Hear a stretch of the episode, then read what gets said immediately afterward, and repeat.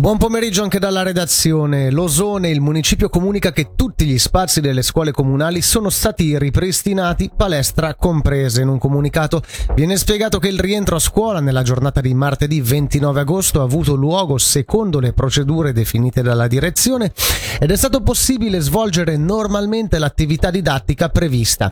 I parchi giochi rimarranno chiusi ancora fino a venerdì 8 settembre. Incidente nel tunnel del San Gottardo, tre feriti attorno alle 10.30, un'auto e una moto si sono scontrate come riporta Ticino News citando Rescue Media. Il Centauro ha riportato feriti di una certa gravità ma non tali da metterne in pericolo la vita e dopo le prime cure è stato trasportato dalla Rega al pronto soccorso. Le altre due persone coinvolte hanno riportato ferite meno gravi, la galleria è stata chiusa temporaneamente quasi 27 milioni di franchi a favore di bambini e famiglie. Quanto intende investire la città di Bellinzona sottoponendo al Consiglio Comunale il progetto per la ristrutturazione globale delle scuole elementari nord e per la realizzazione di un nuovo centro extrascolastico. Sentiamo il capo di Castero Opere Pubbliche Enric Bang il vecchio credito prevedeva un, un, approccio conservativo, questo gruppo di lavoro facendo le debite riflessioni è arrivato a, ad avere un approccio da conservativo a globale, nel senso che se andiamo a mettere mano a, a questo importante comparto scolastico, perché non andare con un approccio globale? Eh, abbiamo constatato che c'erano degli spazi ancora liberi e soprattutto in quest'ottica per le famiglie eh, di conciliabilità famiglia-lavoro abbiamo trovato posto per un extra scolastico eh, da 70 posti.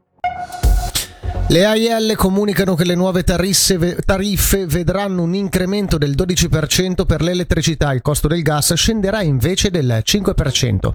Questo equivale a circa 150 franchi in più di bolletta in media. In un comunicato viene spiegato che la situazione sui mercati internazionali rimane tesa, questo per giustificare la decisione. Anche le aziende comunali di Ascona hanno annunciato a loro volta degli aumenti per le tariffe energetiche per il 2024. L'aumento vede una variazione tra il 13,5% e il 16%.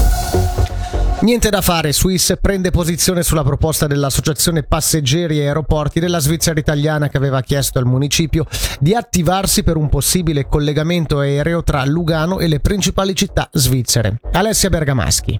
Per alcuni si trattava di una provocazione, per altri invece forse un fondo di speranza c'era, ma la risposta di Swiss non lascia spazio alle interpretazioni. Il servizio aereo per collegare Lugano tramite aeroporto di Agno con le principali città svizzere come Zurigo o Ginevra non si può fare.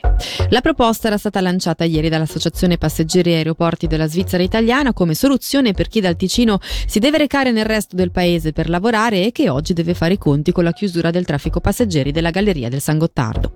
Pendolari che spesso sfruttavano il treno come tempo lavorativo ma che oggi non possono più farlo anche a causa della rete internet instabile.